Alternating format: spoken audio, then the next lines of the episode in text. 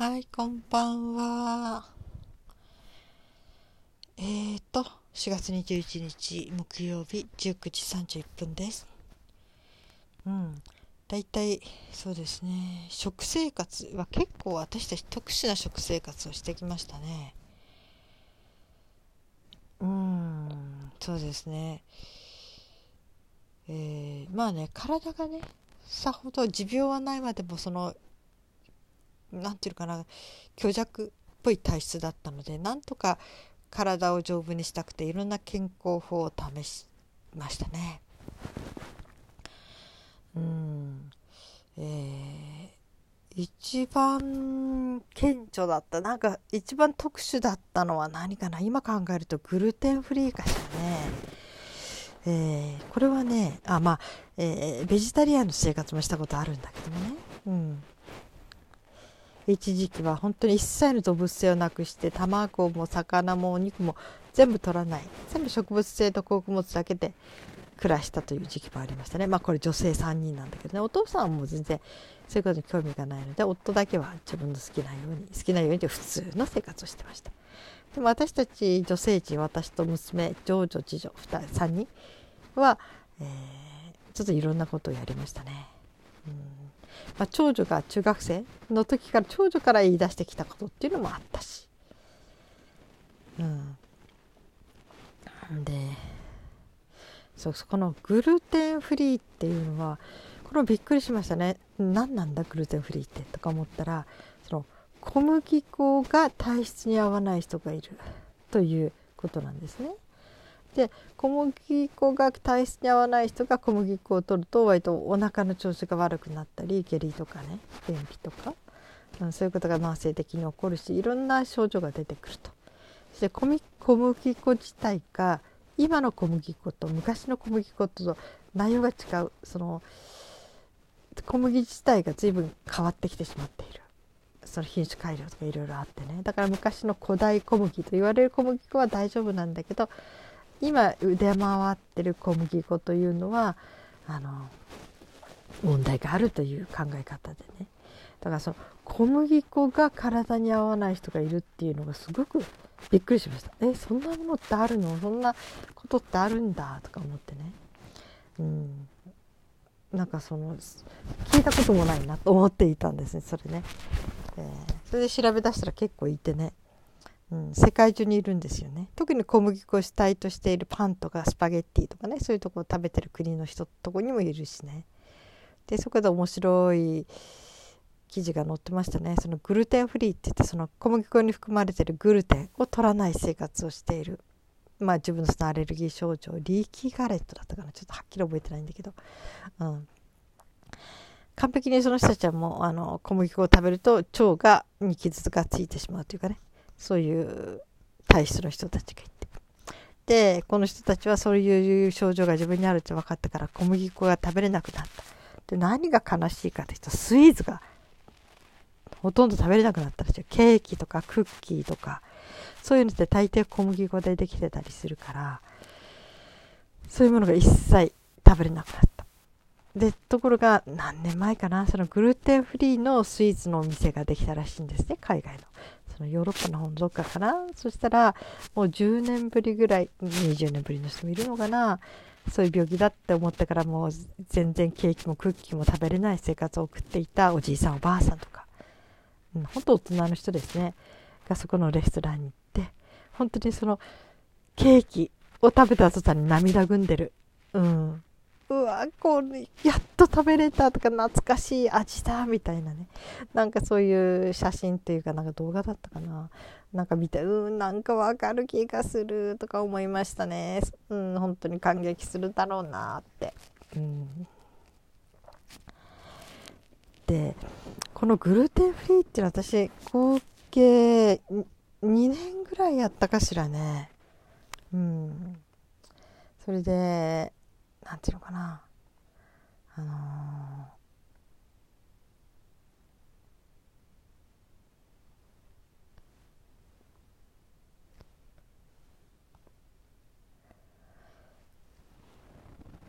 この生活をしながら、うん、またこれも大変なんですよ。小麦粉っていうのはね結構何にでも入ってるんですね下手したらお醤油の中にも小麦が入っていてうんであとはちょっとコンビニでお腹が空いたから何か買って帰りたい食べたいと思っても小麦粉の入ってないスイーツとかお菓子系を探すのがすごく難しかったりするんですね。うん、だからケーキとかね甘い美味しそうなものとかねクッキーとかねなんかそういうようなものってほとんどダメだしね。うん、でだからコンビニによってちょっとなんか美味しいものを買っておやつに食べるということができなくなりましたね。ほんと食べるものなくなってくるんですよ。そしてあと主食というとパンは小麦粉でできてるでしょ？それからスパゲッティうどんそばも100、うん、10割そば以外には小麦粉がつなぎに入ってるのでそばもダメなんですよ。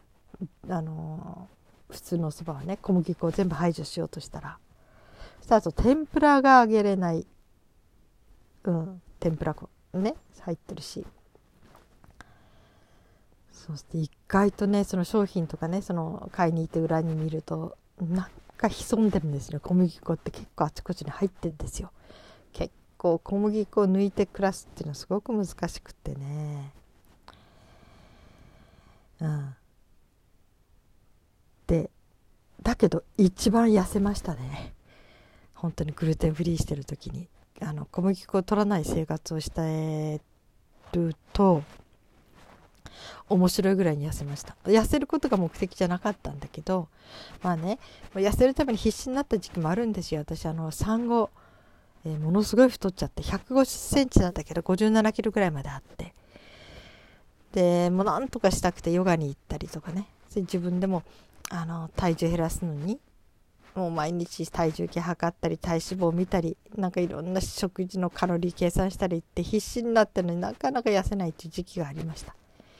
けれどもそのグルテンフリーの生活してたい時は痩せたいっていう発想はないんですよ。ただグルテンを取らない。だけどぐんぐんぐんぐん痩せていくんですね、体重を測るために痩せていくんですね。であのなんかあまりにもそのどんどんどんどん痩せていくから私体重なくなっちゃうんじゃないだろうかと思うぐらい。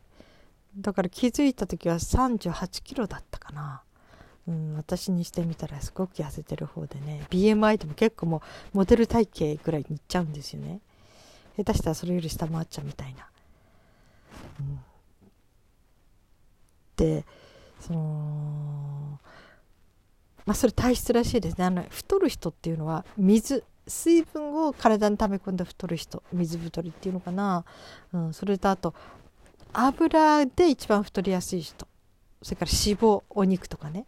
その脂肪を取ると太る人。それからご飯とか炭水化物とかそれを食べて太る人。いろいろいるらしいですね。だけど私の場合はね本当に小麦粉やめたらぐんぐんぐんぐん痩せちゃって。もうウエストなんかも独身時代より細くなって。びっくりしましたね。うん。本当にね。ただ食べるものがないというかその小麦粉の代わりに何を使うかというと米粉なんですね。お米を粉にしたもの。だから天ぷら粉の代わりに米粉で揚げたり、うん、ちょっとカリカリッとした感じになったかな、うん、それからあとグラタン。グラタンも小麦粉の代わりに米粉使ったかな。うんとまあいろいろなもので代用はしましたよね。米粉ね。それからまあパン。私あの米粉パン。小麦粉じゃなくて米粉で作ったパンを食べようと思ったんですね。あのそのパンなら食べれると思だけど市販のものは高いんですよ米粉パンっていうのはね。それでいやそれなら作るかと思ってホームベーカリーがあれば簡単にできるみたいだからと思ってそんな買おうなんてもっと大人かったんだけどリサイクルショップ行ったら2500円か2000円で売ってておおじゃあ作ってみようと思ってその米粉パンを作りたくてホームベーカリー中古で買いましたね。そして米粉で作って、うん、でもね美味しいんですよ。その焼きたての米粉パンもふわふわしててね。だか知り合いの友達が来た時にもご馳走したら美味しいって食べてくれて、うん、だからね米粉パン食べてたこともあります、うん、この米粉ね。あとねそのホームベーカリーでもう一つできたのはね麺を要するに粉粉を練るので、えー、麺も作れるんですよ。うん、麺の素ね。うん、で米粉で作った米粉の麺。それで、えー、うどんの代わりにしようかなとかスパゲッティの代わりにしようかなとか思って、うん、ホームベーカリーでついてついてというかな混ぜてこねてそしてそれをこう細く切っていくんですね。まな板の上でね。うん、まあそういうのがね自動的にできるそういうお、うんと、オプションみたいに作るつけることもできるんだけどその時はちょっと手元になかったっていうか買ってなかったのでね。手作りでっていうかあのおそばを切るみたいに手打ちおそばを切るみたいなやって全部細く切ってそして茹でて食べたんですけど。食べた感触長いお餅でしたね。米粉ですからね、うん、本当に長い麺みたいなんだけど感触はお餅。笑っちゃうなと思うぐらいお餅でしたね。まあベトナムのねフォーっていう麺があるんですよ。米粉でできてる。ただねそういう風になるかなと思ったら米お米が違うんですね。向こうのお米と日本のお米と向こうの米粉とこっちの米粉と。同じお米でもね。それで多分麺の雰囲気が違ったんでしょうね。うん。あの長細長いお餅というの不思議な気がしましたね、うん、まあ今もねその米粉のヌードルっていうのもあるしね。うん。まあ代用だから美味しい。とは言えないけどまあ麺が食べたい時に我慢して食べる。まあ他の麺がないからせめてそれで我慢するって感じですね、うん、そうやって食べてた時期もありますね。その米粉ものだから。フォーはよく買いに来ましたね。あの近くにそういうお店があったので前住んでたところね。海外のものいっぱい置いてあるね。でそこでベトナムのフォーを買ってきて。フォーっていう米でできた麺ですね。それを食べたりしてましたね。うん。まあ米粉でお菓子も作れるしね。結構米粉って入れたら結構いろいろ出てきますよ、うん、そしてあと食生活というと和食にすると意外と食べるものが増えるんですね。要するにパンとか洋食になると小麦粉のものがすごく多いんですよ。主食自体がそうだしそれがお米を主食にした場合は魚とか、まあ、卵もそうにしても野菜のおお漬物お煮つけとかお野菜のなんだ？おひだしとかね、うん、そういう意味で割とねその天ぷらを揚げること以外だったら和食にするとグルテンフリーは割と楽でしたね、うん、グルテンフリーの生活は割とできましたね、うん、多分ね私はその小麦粉で太る体質だったんでしょうね。うん。まあ、そんなんでねその生活の時に大変だったこと何かとにかくね米粉って作るから何でも米粉だからね。うん。ケーキも米粉で作ったかな。うん。まああるんですアレルギー専門店っていうのがあってね。そういうところには本当にえー、米粉で作ったケーキとかねなんかいろんな米粉を使ったものそれからパン屋さんでも米粉パンっていうのは別にわざわざ売ってるところもありましたね。うん、まああれもすごい難儀な生活でしたね。うん、結構大変でした。うん、だけど痩せました 面白いくらいに。あまりにも痩せすぎちゃってちょっとあのその38くらいになった時あの近くのカラオケ店に行ってね歌ったら3曲歌ったらもう歌えなくなっちゃったんですね疲れて。あこれ体力なくしてると思ってそんなカラオケしょっちゅう行くわけじゃないんだけど、うん、あのたまに行ってその時にびっくりしたんですね歌えなくなってたのでね。そしてあと漢方薬の先生とかにもちょっと行ったりした時にせめて41キロにしてくださいって私150センチねそれまではとにかくもう体重今増やさなきゃダメですよって言われてもうしゃあないこれはねもうなぜ歌歌えなかったのがショックだと思うんだからよし41キロまでとにかくもう全てねグルテンフリーだとかベジタリアンだとかいろんなことは全部忘れてもう何でも食べれるものを食べてやろうと思って、うん、まあもうその後でまたどうなるか分からないけどとにかく今はまず4 1キロの体重に戻すそっちに持っていくことをもう最高の目標にしようと思って。1年ぐらいかかったかな。半年1年、うん、でとにかく食べましたね。何でもかんでも。その時にいろんな今までの食生活を全部一度崩して本当に標準的な食事。小麦粉もバクバク食べるしお肉とかね魚とかそういうものも食べるし、うん、そういう生活をしましたね。まあ、ただ私は保存料のアレルギーがあるのでそういう保存料の入ったものは食べれないんだけどね。ただ保存料のアレルギーがあっただけでその頃は素材的にダメなものは一つもなかったんですよ。禁止してたものは自分にね。